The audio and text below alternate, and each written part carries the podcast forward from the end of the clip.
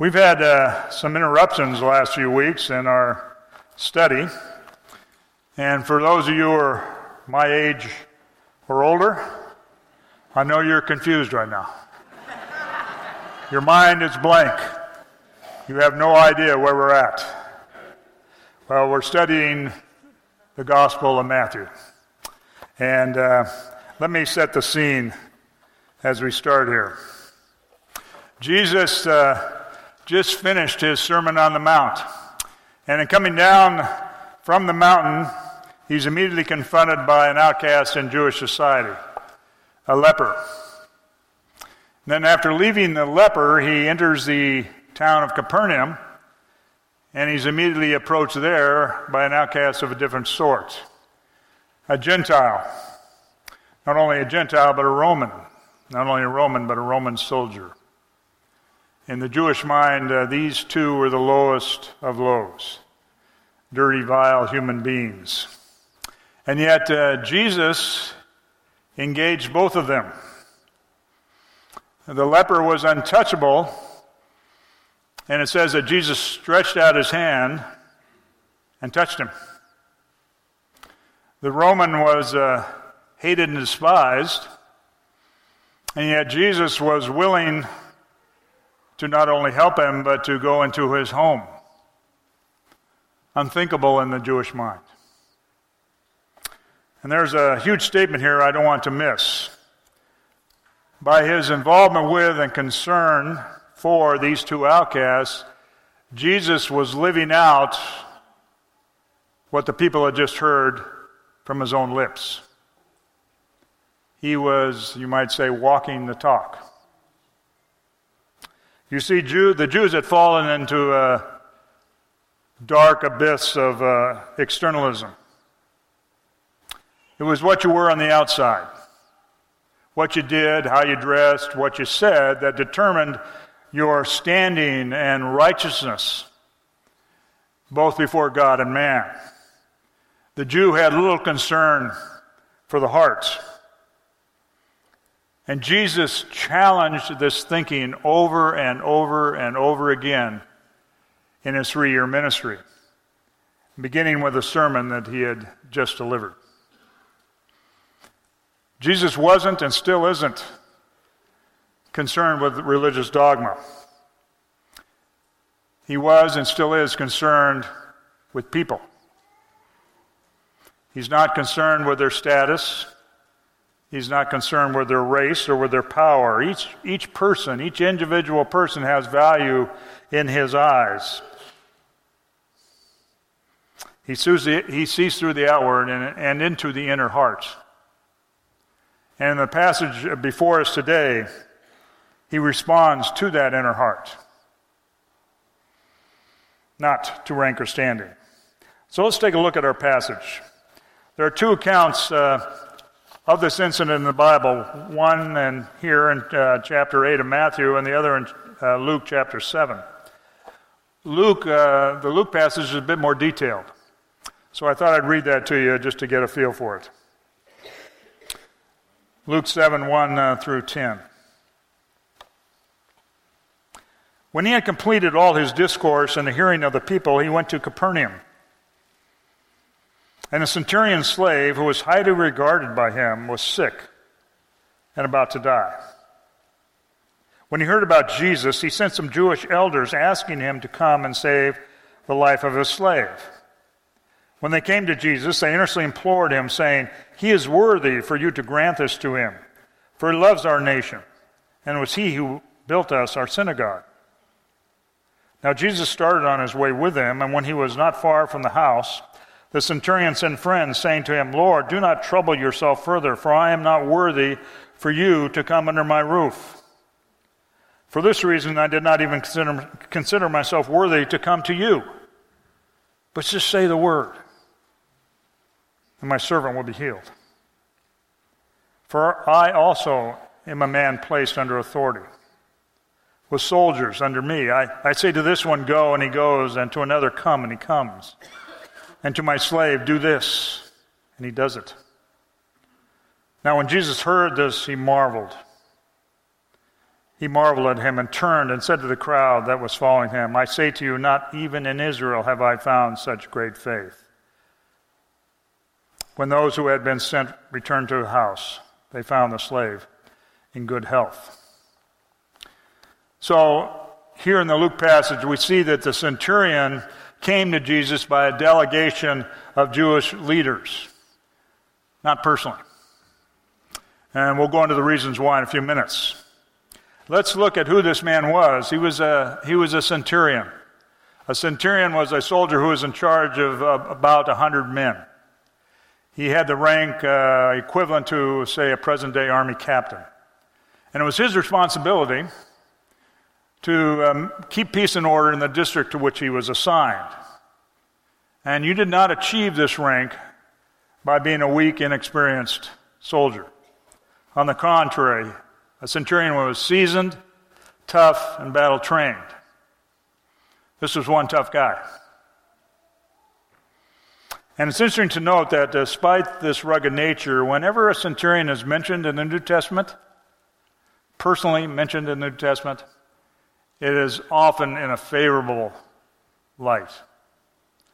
For example, we not only have the centurion in this passage, but we have the centurion at the cross. At the foot of the cross, who cried out, truly this was the Son of God.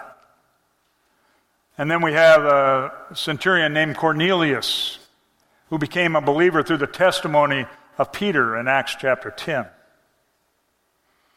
I think there's a clear message here as well. By, by taking some of the most hated of all Gentiles and putting them in a, a favorable light as illustrations of goodness and faith, Jesus is proclaiming to all that his kingdom will go beyond the Jewish people, to all the peoples of the world, a proposition that the uh, Jews just weren't able to accept. Now, in neither uh, Matthew or Luke are we told the uh, centurion's name. But we do know a few things about him. Uh, we do know that he owned slaves. And in the Roman world, slaves were nothing but things, chattels, property uh, to do with and dispose of as any other piece of property. It didn't matter if he lived or died. If he's no longer useful, get rid of him. Gaius, the Roman law expert at the time, wrote, it is universally accepted that the master possesses the power of life and death over his slave, for master and slave have nothing in common. A slave is a living tool, just as a tool is an inanimate slave. Vero, who wrote at the time, another Roman writer, once wrote, the only difference between a slave and a beast is that the slave talks. Now, clearly, the centurion in our passage did not hold to this view. Instead, he was a man of compassion and tenderness, for he loved his slave.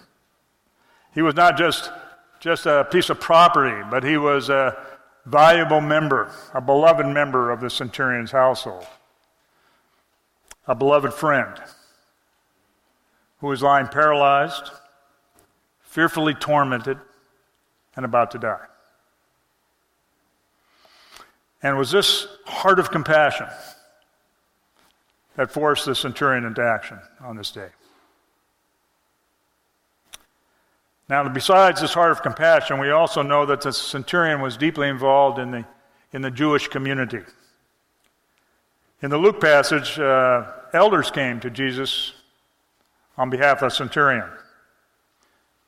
So you ask yourself why. Why would they publicly support an outcast in Jewish society, and particularly a Roman occupier? Listen to their words. He is worthy of you to grant this to him, for he loves our nation, and it was he who built us our synagogue. So deeply was their regard for the centurion, it says that they earnestly implored Jesus to grant his request. So this was no half-hearted effort. They truly loved this man. After all, he had used his own funds to build in them their synagogue. He had seen a need, and he responded in generosity. And no doubt this rugged, seasoned soldier had found solace in the Jewish faith. He may well have accepted the tenets of Judaism.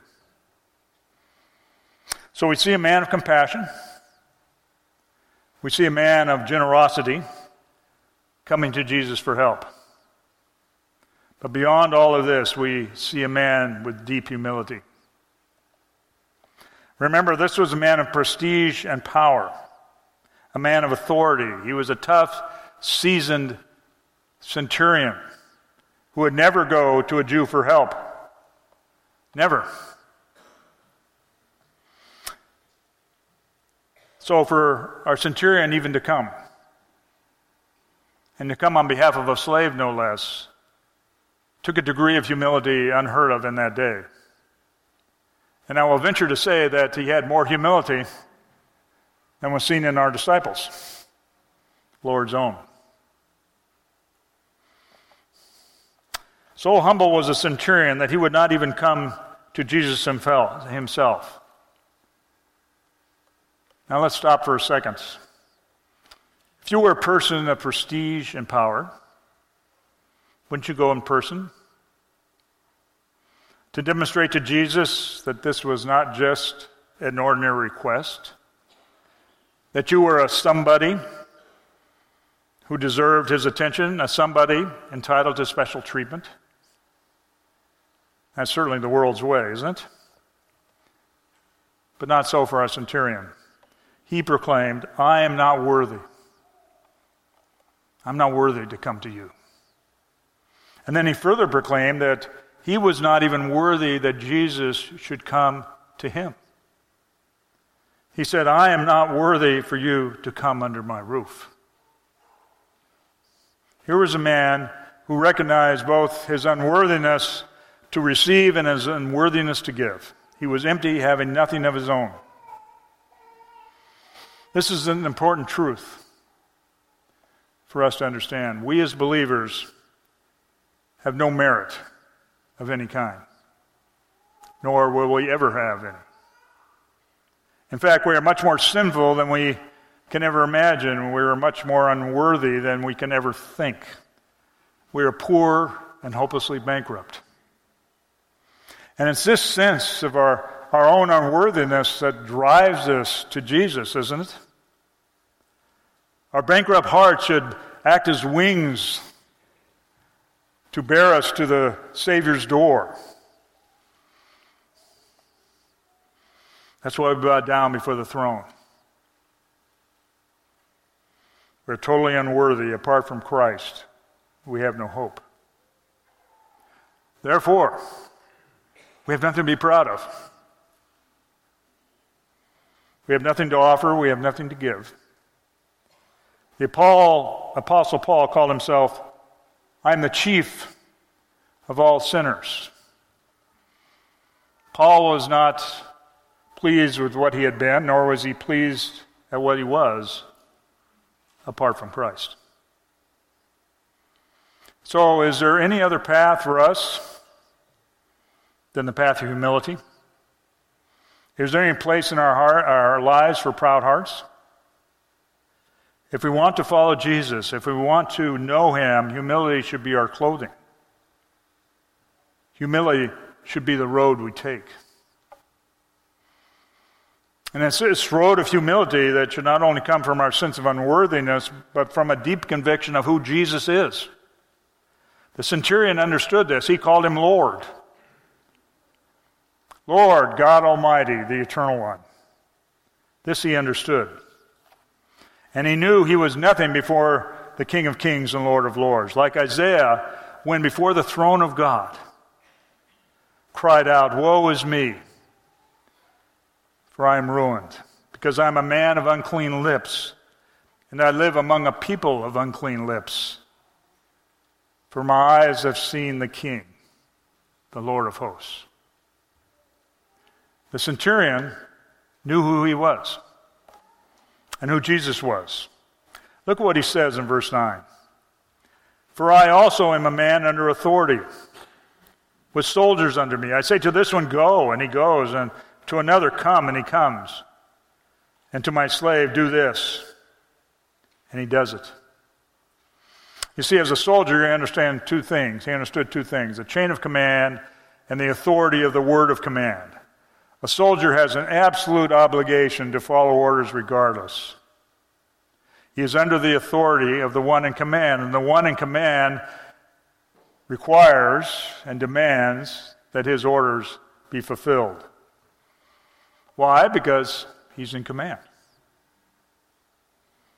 Implicit, therefore, in what the centurion said to Jesus was his recognition of the authority of Jesus.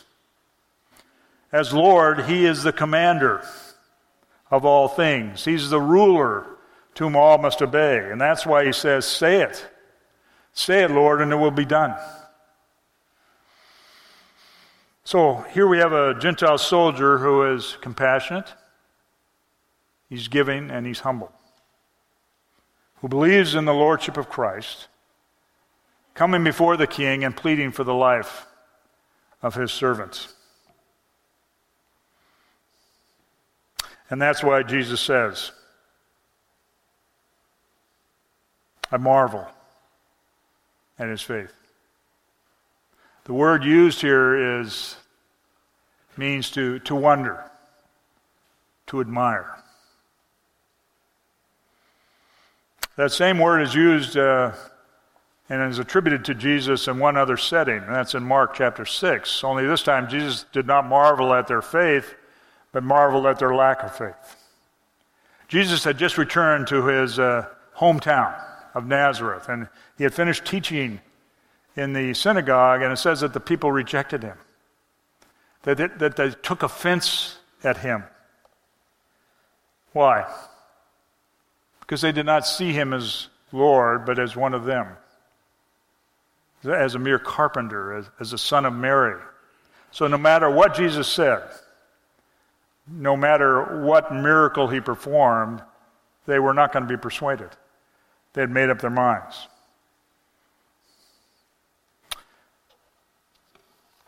And it says in that passage that he wondered at their lack of faith. It's the same word that's used in Matthew chapter eight. He wondered. Why did he wonder? Because he had grown up in their midst. He had lived with them for almost thirty years. These were his lifelong friends and neighbors, and yet had they not seen? Had they not observed? Did they ever once see him sin, lie, cheat, speak wrongly of, a, of another? Had they seen nothing of his lordship in all those years? Despite what had been so obvious in their midst for so long, they refused to believe, and that's why Jesus marveled. He marveled at how quickly they had turned against him once he revealed who he was. And in his humanity, Jesus was puzzled, and rightly so. So let's get back to our passage. What's so amazing about the centurion's faith? Why did Jesus marvel? What is amazing faith? Hebrews eleven one defines faith as the assurance of things hoped for and the conviction of things not seen. In other words, faith is being certain or assured of things we cannot see, of things that we cannot behold with the eyes, things we cannot touch, things we cannot hold, things we cannot feel. For example, further on in chapter eleven of Hebrews, it says that by faith, Noah, being warned about God, by God about things not yet seen, in reverence prepared an ark for salvation of his household. And then Abraham, by faith, when he was called, obeyed by going out to a place which he was to receive for an inheritance. And he went out, not knowing where he was going. Do you remember Thomas? After he was told of the resurrection, what he said? He said, well, I'll believe when I see. And when he saw, he believed. And what did Jesus say about this newfound belief of Thomas? He said, because you have seen, have you believed? Blessed are they who did not see and yet believed. Paul says, we live by faith, not by sight. Do you see the contrast that Paul's making here? If we live by sight only, we cannot have faith. Faith does not see. It simply believes. Listen to what Peter says in uh, First Peter chapter one. And though you have not yet seen him, you love him. And though you do not see him now, but believe in him, you greatly rejoice with joy inexpressible and full of glory, obtaining as the outcome of your faith the salvation of your souls. Outcome of what? Outcome of your sightless faith. Let's go back to our centurion. There's absolutely no evidence that he had seen Jesus.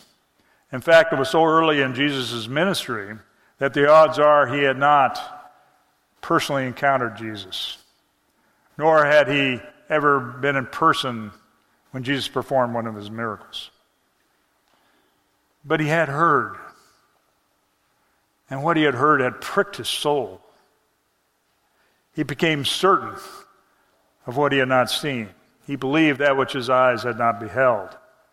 Unlike Thomas, he didn't need Jesus to come. He didn't need to see Jesus. He was certain in his heart, and that was enough. So what was the centurion certain about? Three things that are absolutely essential to faith, to amazing faith. But before I begin, I want to make one point. All I'm about to say is predicated on the premise that faith flows from a heart of humility, a heart of dependence, an understanding that we have nothing to give and nothing to offer. Nowhere in the centurion do we see pride. Nowhere do we see pride in who he was before God or man. In his own words, he described his own unworthiness. Such is the heart of faith. It begins with humility. What then is amazing faith? Number one is absolute confidence in the authority and lordship of Christ. Every soul, every soul on earth puts their faith in something. They either believe in themselves.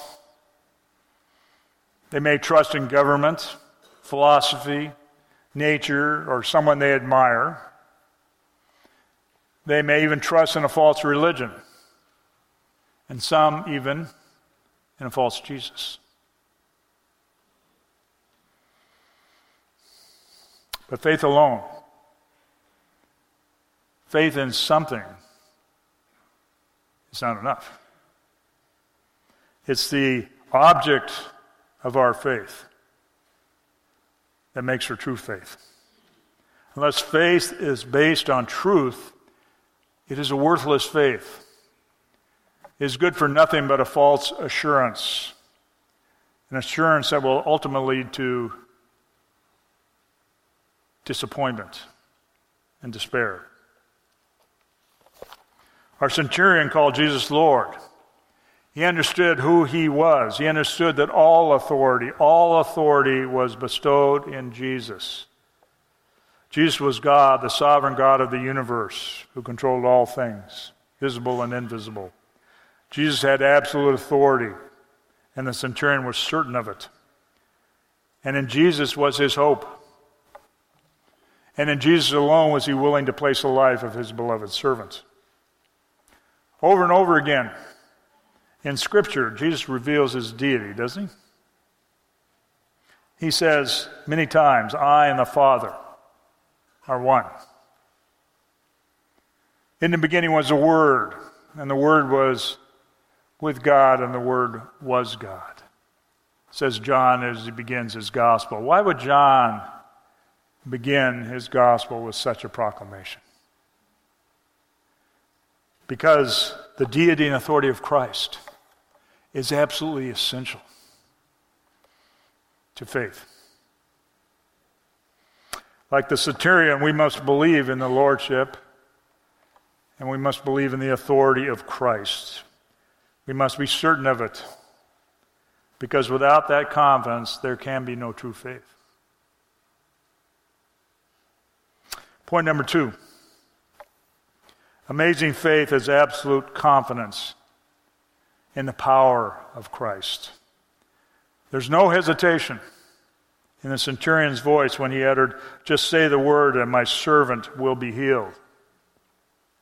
He was absolutely confident that Jesus had the power to heal, a power so great that the spoken word that was all that was necessary. A word from Jesus was sufficient. Jesus did not need to be present. He did not need to perform some ritual. He did not even need to touch the servant. Just say the word. Just say the word and my servant will be healed. fifty-six times in the Bible, the word Almighty appears and is never used for anyone but God. Only God is Almighty. The word Almighty means all power. All power belongs to God. That is, His power is absolute, and His power is infinite. Nothing is too hard or difficult for God. In fact, all acts of God are done without effort. He expends no energy that needs to be replenished. Tozer writes, "All the power required to do all things that He wills to do lies in His own infinite being. All power belongs in Him." This is never so evident than in the truth. God speaks and is done. He created the world from nothing by simply speaking it into existence. He spoke and the, the storm ceased. He spoke and a, and a dead man rose. He spoke and the demons fled. How is this possible? With God, nothing is impossible. And our centurion knew that to be true. Look again at what he says in verse nine. "For I also am a man under authority, with soldiers under me. And I say to this one, 'Go,' and he goes, and to another he comes, and And to my slave, 'Do this,' and he does it." Nothing could stand against the spoken word of Rome. Likewise, nothing can stand against the spoken word of Jesus. He will always accomplish His will. Always. And nothing can stand against it. He speaks, and it is done. Sometimes uh, I think we look at our circumstances, and we wonder if it's too hard even for Jesus, that things are too hopeless even for Him. As the Apostle Paul said in many of his epistles, "May it never be." How can we doubt the one who raised the dead? How can we question the one who calmed the storm? How can we doubt the one who healed the sick? Whatever you're facing today, Jesus is more than able. Believe it. Trust it. That's faith. Believing in the power of the one you cannot see, yet the one who is there, one who is at your right hand, always, always, and forever. So amazing faith. Being certain of the lordship and authority of Jesus and having absolute confidence in His mighty power. But there's one more important and foundational facet of amazing faith. Absolute confidence in the goodness of Christ. The psalmist declares, "How great is your goodness, O Lord, And such it is. Over and over again in Scripture, we see the goodness of God revealed, don't we? That's because God can't help but be good. That's who He is. Goodness just flows from His being, always and without measure, free and boundless. His goodness predisposes Him to be kind and tender-hearted and benevolent, sympathetic, full of goodwill. One author wrote, "The penitent will find Him merciful. The self-condemned will find Him generous and kind. To the frightened, He is friendly.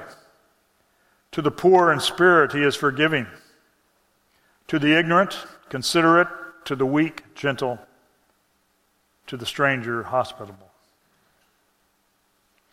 It is out of His goodness that we experience mercy and grace. Mercy is God's goodness withholding deserved judgment upon the guilty, while grace is God's goodness bestowing benefits upon the undeserving, upon those who have no merit or claim to it. Neither mercy or grace exists apart from God's goodness. So what does God's goodness have to do with faith? What does God's goodness have to do with faith? Let's go back to our centurion. He came to Jesus with his need. Why did he come?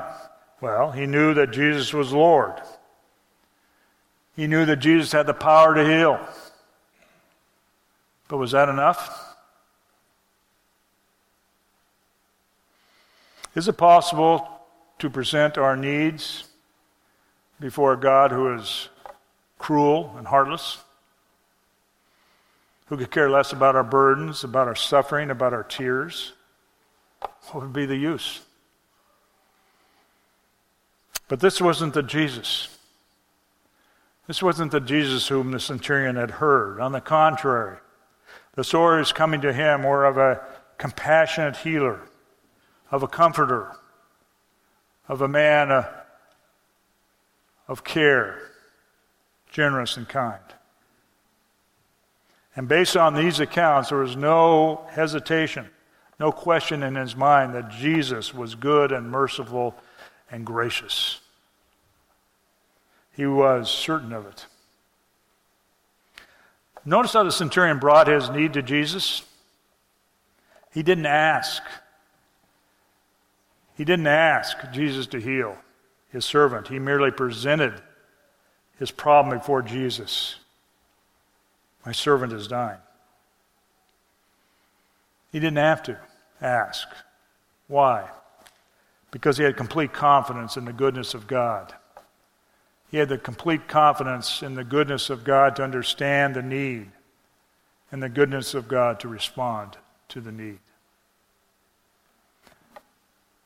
Let's pause a second here. To have absolute confidence in the goodness of God does not mean that your prayer is going to be answered the way you like every time. This is where we sometimes stumble in our faith. If God is good, why doesn't He heal me? If God is good, why did He take my loved one? Doesn't He see my circumstances? Why doesn't He fix it? It's here where our faith in God's goodness is tested. Do we truly believe God is good even when things are difficult? Even when we suffer? Did Abraham doubt God's goodness when he was told to sacrifice his own son? Did Joseph doubt God's goodness when he was sold into slavery by his family, or when he was tossed in prison for a crime he didn't commit? Did David doubt God's goodness when he hid in the wilderness from King Saul or fled from the forces of his own son? Did Paul doubt God's goodness when his prayer for healing was denied? Did Jesus doubt God's goodness when he cried out in the Garden of Gethsemane? Although we will struggle at times and question God's goodness, although we may cry out like David, "Why are you in despair, O my soul? Why have you become disturbed within me? Why, O God, have you forgotten me? Why do I go on mourning?" At times, I know I have. I've cried out like David. But we ne- must never lose hope in God's goodness. David, in his groanings, never lost hope. He knew that whatever God had planned for his life, it was good, flowing out of his goodness. God's goodness is an umbrella over our lives that seeks only our good. So what does that mean? Seeks only our good. If God doesn't heal my child, if God doesn't save my marriage, if God doesn't reward my honesty with good results, what am I to think? How can he want only my good? We live in a fallen world where there is death and evil and heartache. God hasn't chosen us to take, out, take us out of the world. We will always, always suffer from the curse of sin. But God, out of his goodness, has promised to be with us every moment, to extend his right hand in time of, of need, to embrace us through our tears, to comfort us in our pain. He understands our despair, and he will always love us through it. He fills us with a peace unknown to the world, a peace so great that it passes all human understanding. That is God's goodness. That is God's goodness. And if we doubt that truth, we will never know the joy of living in faith.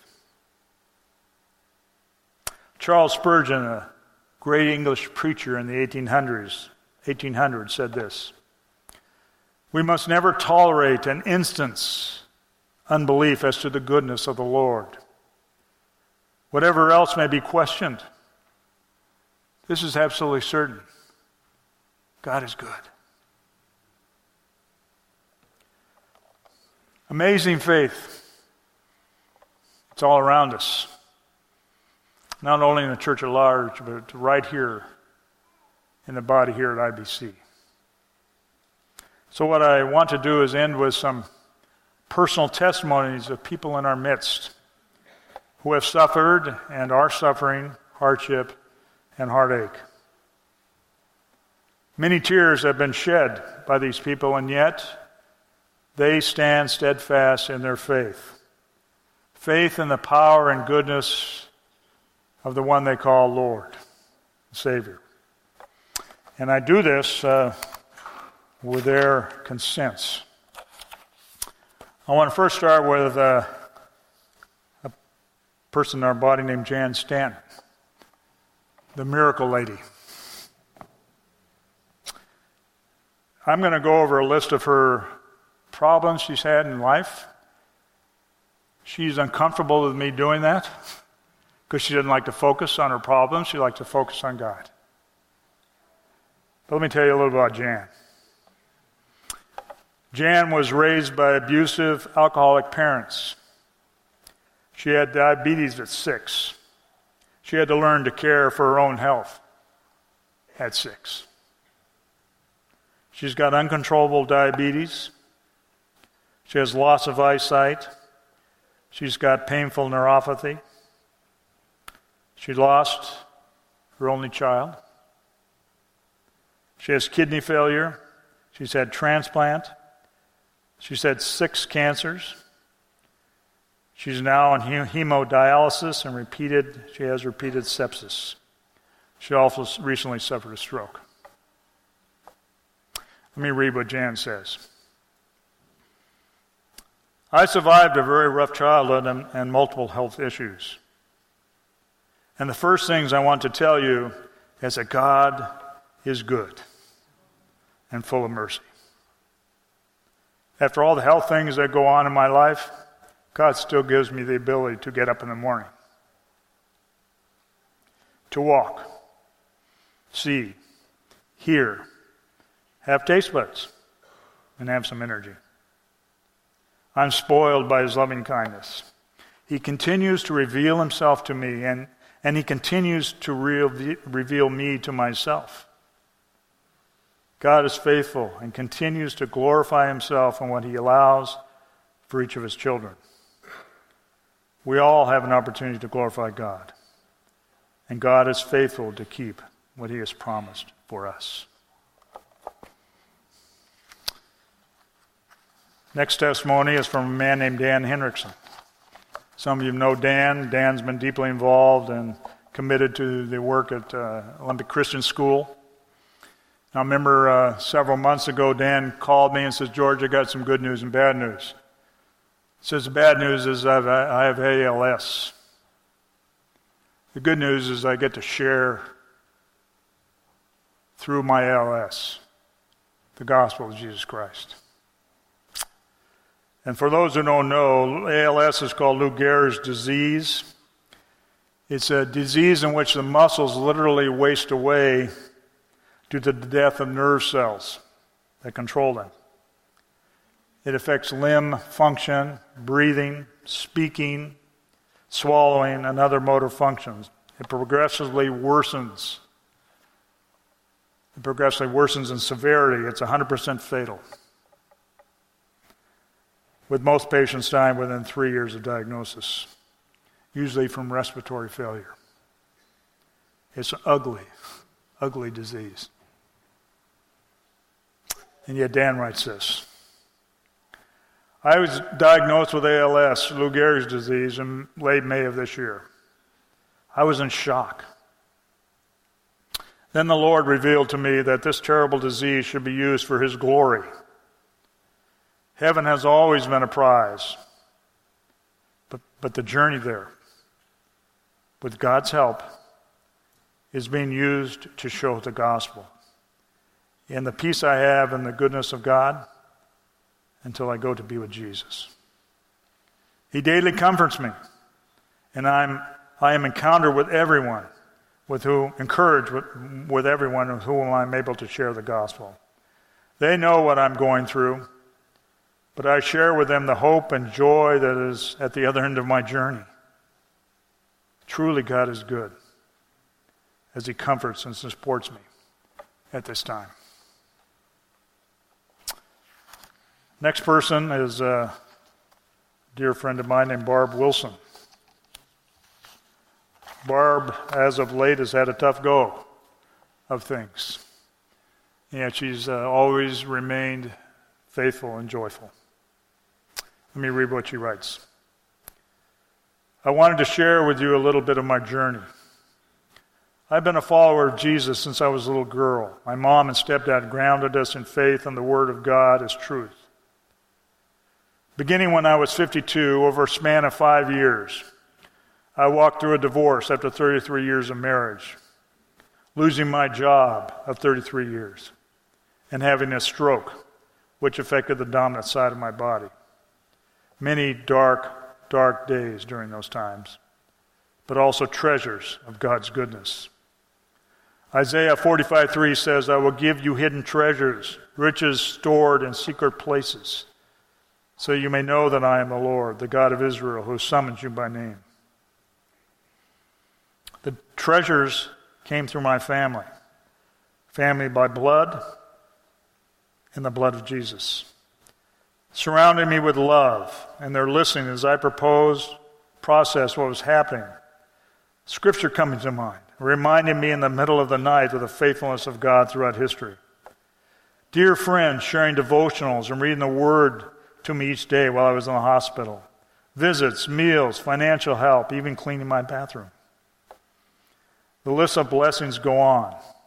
Many treasures showing me how precious I am to the one true God, the great I am, creator of everything out of nothing. I ponder a lot of times as King David prayed, who am I, Lord, and my family that you would bless? It's because of Jesus. It's nothing I've done or not done. It's because Jesus gave his life on the cross in my place. Believing in Jesus, the Son of God, who died and rose again, does not mean we will have a life of ease. It means that we may have confidence and hope, as it says in Hebrews chapter four. Approach God's throne of grace with confidence so that we may receive mercy and find grace to help us in our time of need. He sees our struggles and tears. He hears our crying out in anger and frustration, in pain and anguish. He knows it all. And he waits, ever the gentleman, for the invitation to come into our mess. And finally, I don't know if I'm going to get through this.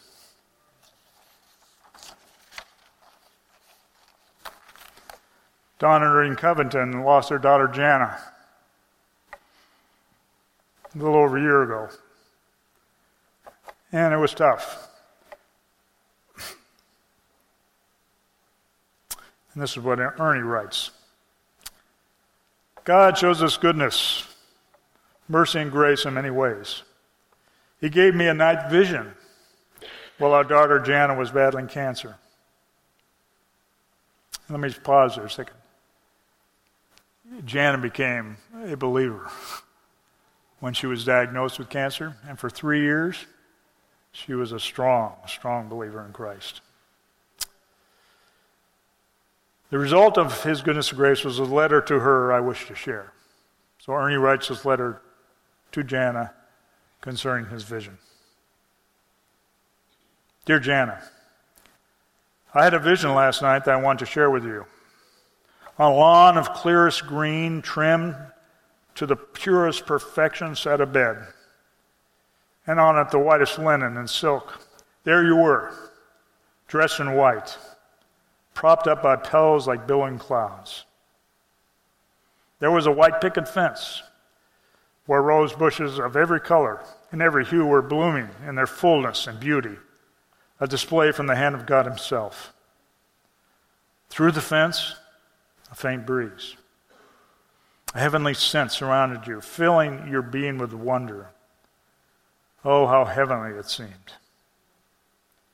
As you reached out to touch a golden bloom, at that very minute, Jesus reached down and took your hand and said, come now, enter my rest, dear sister. You have done well here, but I have much to show where you will reside with me forever. And so ends my vision. Of course, we are praying that that day will be far in the future. But nevertheless, when the hour comes, you in an instant will be in paradise, be in the paradise that was lost with Adam's sin. Oh, what a day that will be. Love you, sweet Jana, Dad. So I want to end uh, with a passage of Scripture.